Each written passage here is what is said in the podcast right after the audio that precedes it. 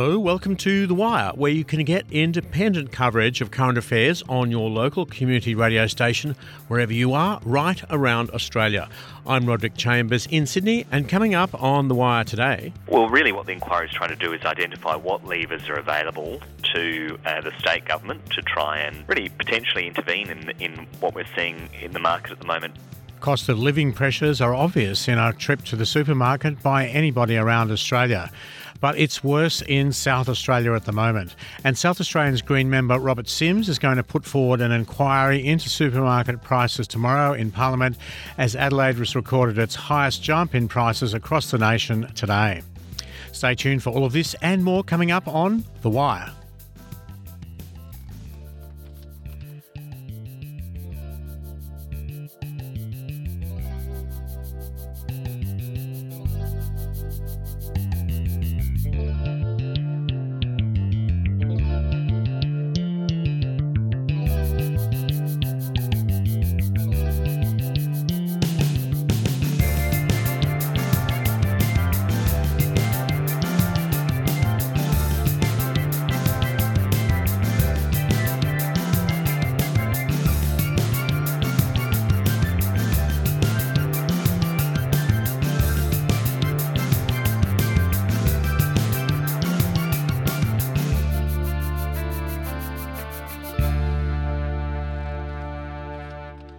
But first, native forest logging in New South Wales came under scrutiny last year when Forestry Corporation New South Wales was forced to stop work by the EPA as their practices threatened the habits of endangered gliders in Tallaganda National State Forest. This violation was one of eight recorded in 2023. Now, Forestry Corporation looks to return to logging in the flat rock area of the Lansdowne Forest, despite inadequate surveying of the area they plan to work in. Community researchers have been the ones to go into the forest to determine the den trees of endangered gliders. Stephen Samaras asked Greens MP Sue Higginson why native forest logging has been able to continue. Look, it's just we have a significantly flawed system at the moment, in our view, that is allowing the industrial scale logging as some of our most important forested areas in New South Wales. We know that we're talking about the public forest estate. There are rules that Forestry Corporation is meant to comply with that are supposed to provide protections for threatened species. We know that there are many views that tell us those rules are failing threatened species, they're failing our forest ecosystems, and even when Forestry Corporation fails to comply with those lax laws, we see a slap on the wrist. They might be required to stop work for a short period of time, and then they're back at it. Why hasn't the EPA been able to put a stop to further unlawful logging and native forest logging?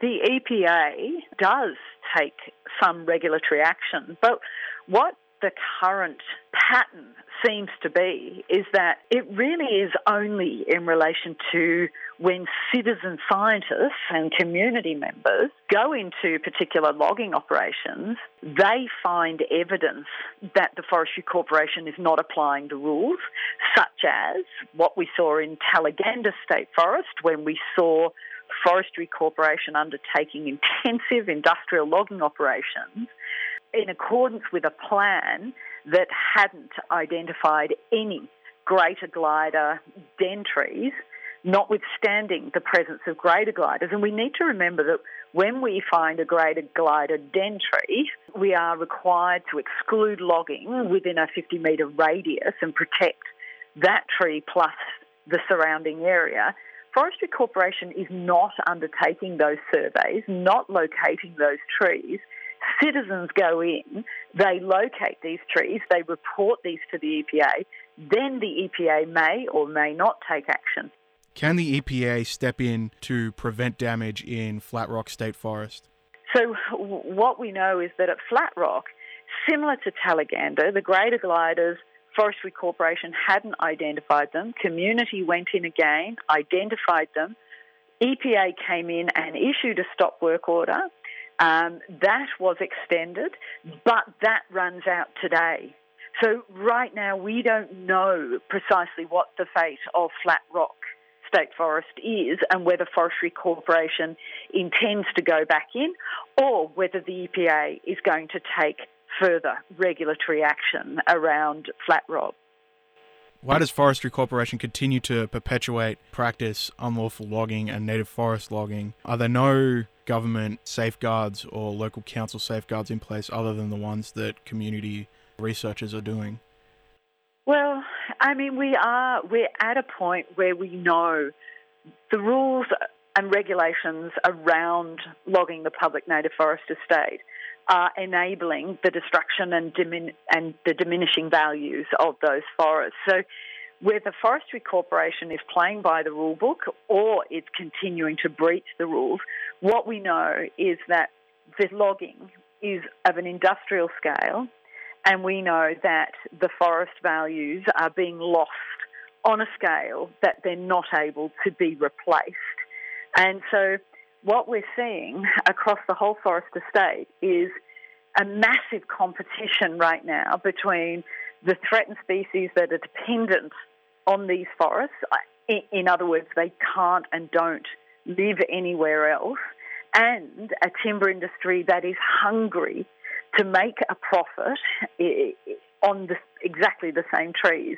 So we're literally, we've come to that very pointy edge of the management of our public native forest estate where right now every tree um, that is a hollow tree or a hollow bearing tree that are most, some of our most threatened forest species depend on for their very survival are the same trees that the timber industry is looking for. And and those future success trees, the trees that will be the succession plan to those older trees, once um, uh, uh, as we look at forest health and long-term forest management. So the reality is right now that we know this logging is not sustainable. We know that these forests are so important for the future survival of the forest dependent species. And we also know that these forests are fundamental in our challenge and our fight against the impacts of climate change. New South Wales Greens MP Sue Higginson speaking there with Stephen Samaras.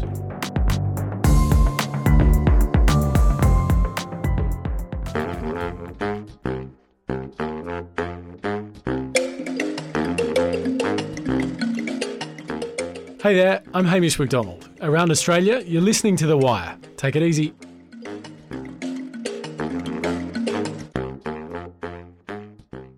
The Australian Competition and Consumer Commission has announced a federal inquiry into competition in the supermarket sector, but South Australia also, after finding that their supermarket price rises are the highest in the nation, are looking to complete a court inquiry of their own. Charitable organisations such as the South Australian wing of Foodbank have seen a sharp rise in people accessing groceries as consumers are increasingly priced out of sourcing groceries at Australia's major supermarket chains.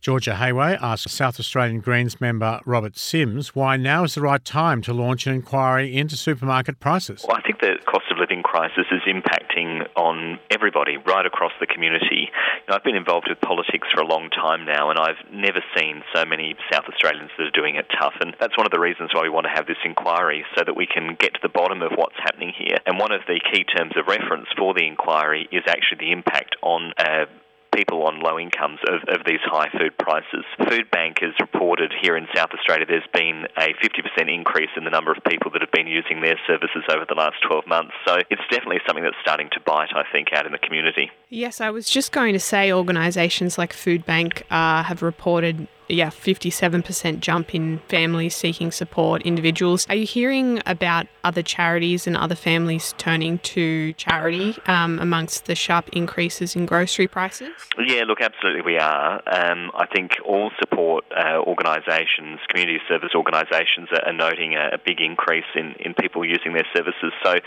again, that's one of the reasons why we want the Parliament to take a look at this.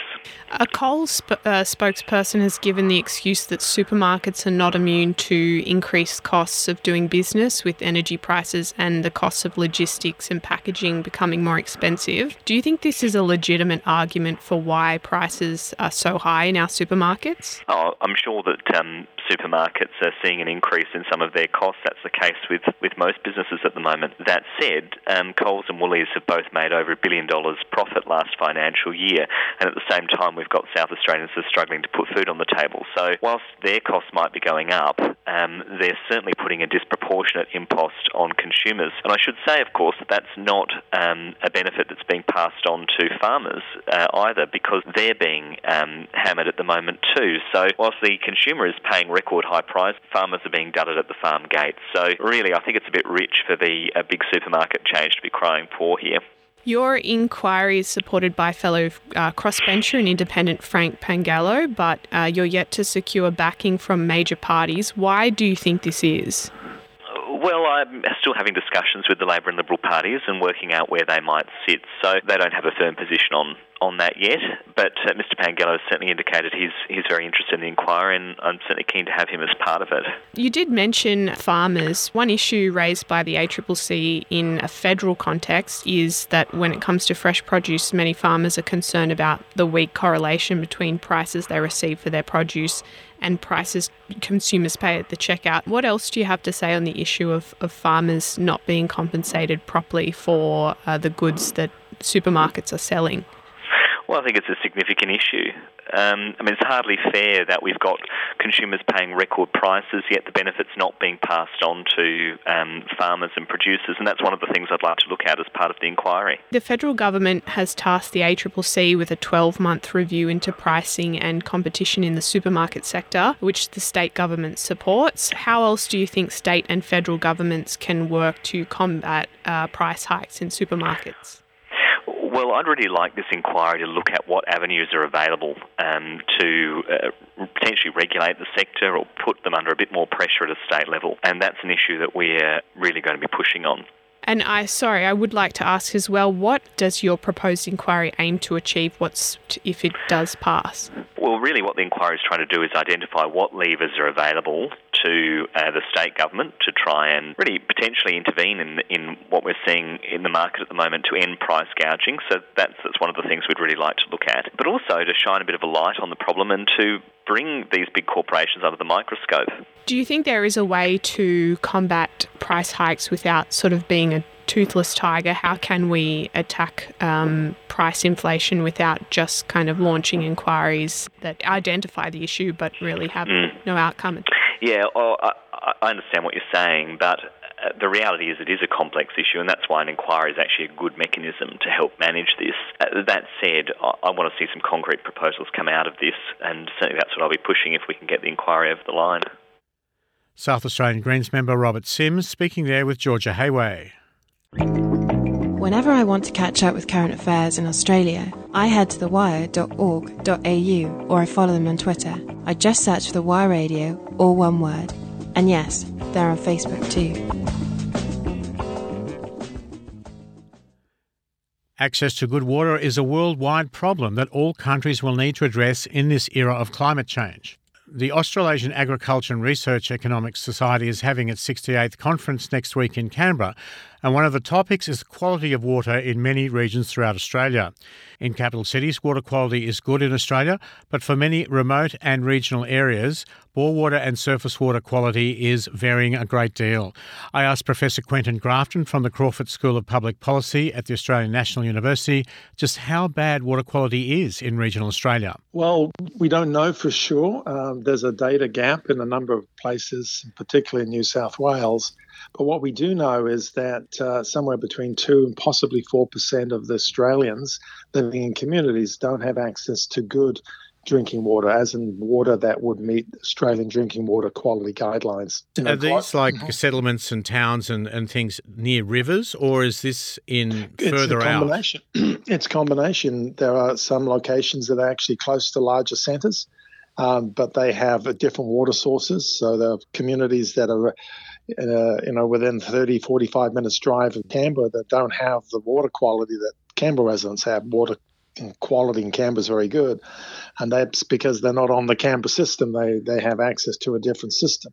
But uh, typically, a lot of the communities that don't have good drinking water quality are remote communities, but also includes a lot of rural communities. So, so basically, the, the issue is typically not in the large or, or isn't in the large centres of Australia. Uh, they have good water sources. They uh, have a whole system of monitoring. They have a whole series of technical capacity to deliver good drinking water quality to people in those locations. That's not the case in uh, remote communities and in quite a number of rural communities. So it's, it's yes, a big it, divide, isn't it? I mean, the capital cities. It's a big divide. No capital question. cities are doing very well. They they yep, have to do well because the.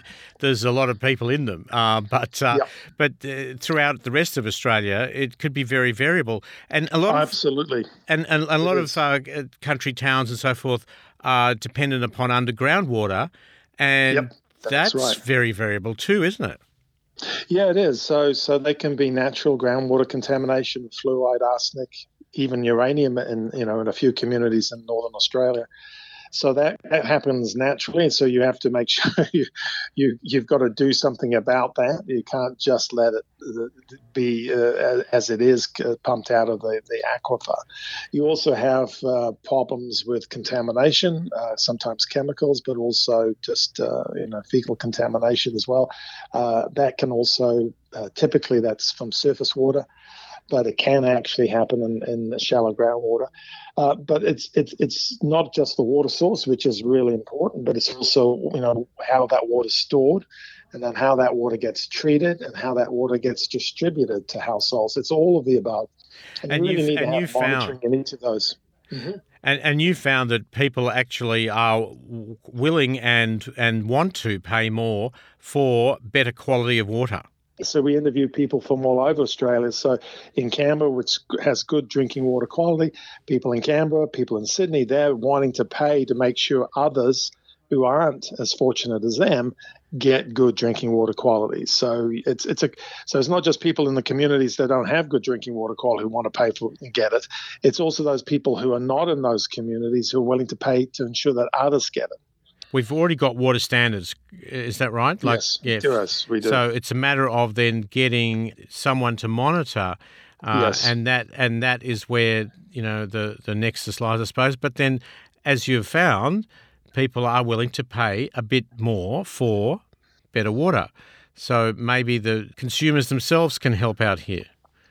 Yeah, that's that's right. So um, ultimately, uh, government has to step up. They've got the resources. There's a collective action issue. You know, individuals can't really do much as you beyond you know rain rain tanks uh, you know from and water from their roofs.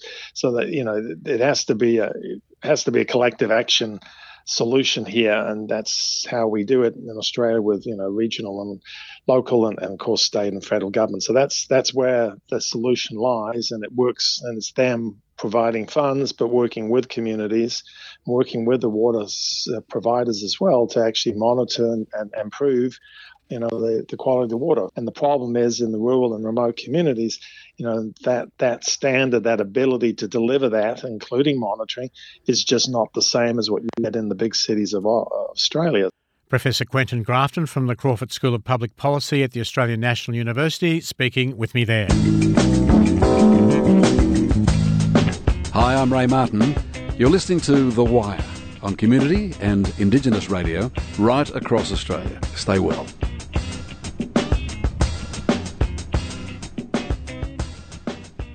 Sixteen thousand sheep and cattle remain stranded on a live export ship off the coast of Perth after being turned around by the federal government during their lengthy journey to the Middle East. This was due to safety concerns of attacks on the Red Sea by Houthi rebels and was initially proposed to be a reroute that would have turned a 17 day journey into one spanning well over two months. Now the animals are back off the coast of Perth and have been on the ship for more than a month, enduring an almost 40 degree heat wave. The saga has attracted urgency for the government to follow through and make a final decision. The government has been embroiled in a heated and lengthy saga involving almost 16,000 animals on live export ship MV Bahijah. I asked John Hassell, president of Western Australia Farmers Federation, his thoughts on the developments. Well, what I stand by is the department's handling of the of the of the uh, Bahijah has been bloody disgraceful. There have been concerns for the appalling month long duration of this saga, and the concerns lie not just with farmers, but with animal welfare activists as well. I spoke with Dr. Suzanne Fowler, Chief Science Officer of the RSPCA.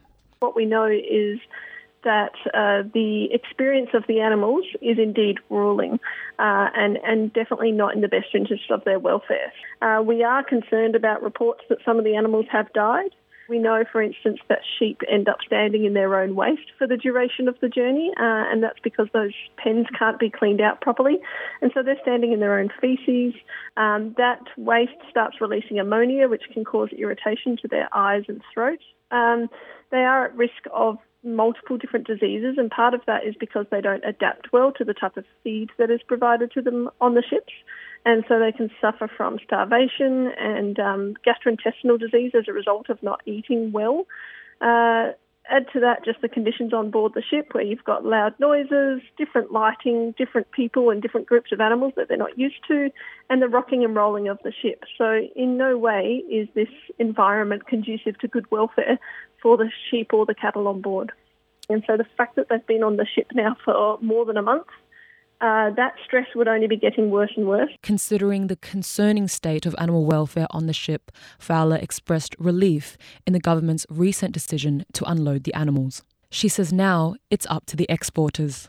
We are very pleased that the Department of Agriculture has denied the request to re export the animals and that we are now calling on the exporter, and so that is an international company, uh, to make a definitive decision now and, and offload those animals and make arrangements for them to be processed on Australian shores.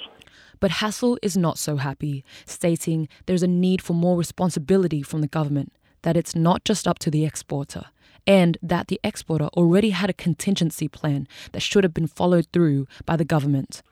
Well, the gov- I think the government's been pretty disgusting in terms of its lack of decision making here. They're just saying, well, that's up to the exporter, that's up to the exporter. So as soon as the vessel was turned around in the Red Sea and headed towards Australia under the under the direction of the Department of Agriculture, as soon as that decision was made, then all of the costs should have been borne by the Department of Agriculture because they had a contingency plan in place, and which is something you have to do before the vessel can sail contingency plan was in place, and the Department of Agriculture chose to ignore that and send the ship back to Australia. Now, now the reality is, is they put a contingency plan in place in case something goes wrong, such as the security situation in the Red Sea, and they were capable of fulfilling that um, situation. And the federal department has uh, pulled the wool out from underneath, pulled the rug out from under their feet the problem with that is, is that if you have a contingency plan, it's there to be fulfilled, not to be, um, not to be changed. It's it's almost like uh, well they've moved the goalpost effectively, and it's almost like telling you you've got to have a seatbelt on when you've already got your seatbelt on. With their lack of action, decision making, and responsibility, trust for the government is now in question. But I think the problem with this decision is, one of three things. Is one is either there's ministerial intervention, and I, I give Murray Watt a bit of higher credibility than that. Uh, the other one is that they, uh, there's a member of the department staff who's deliberately tried to make this not look good because they've got a personal bent against the live trade, or it's stupidity. And someone can decide who that is, not me. I, I'm going to guess it's probably the latter. Amongst all the dilemma and indecision, one thing can be said for sure people have been left with a bad taste in their mouth and now they are awaiting the government's next step, one that must be done with urgency. I think it, they've been paralysed by fear and indecision. There were nine days before the boat got back, and they hadn't made a decision. Then another four days, and they hadn't ma- made a decision. And then finally, they made a decision that the best course of action was to, you know, re-export. And now they've turned around and made the decision they're not going to export, and that's all pushing costs back onto the exporter, uh, unnecessary time on the sheep and cattle. So I think it's been a pretty appalling handling of a, of a situation. Uh, quite disgusting, really. Olivia Bowie there with that report.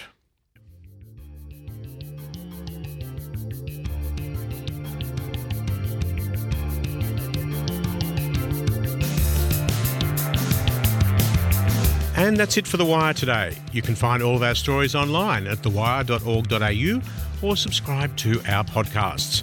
Just look for The Wire Radio. Today's program came from the studios of Radio 2 SER 107.3 here in Sydney and broadcast around the nation on the Community Radio Network. In Sydney, The Wire is produced on Gadigal country of the Eora Nation and with the assistance of the Community Broadcasting Foundation.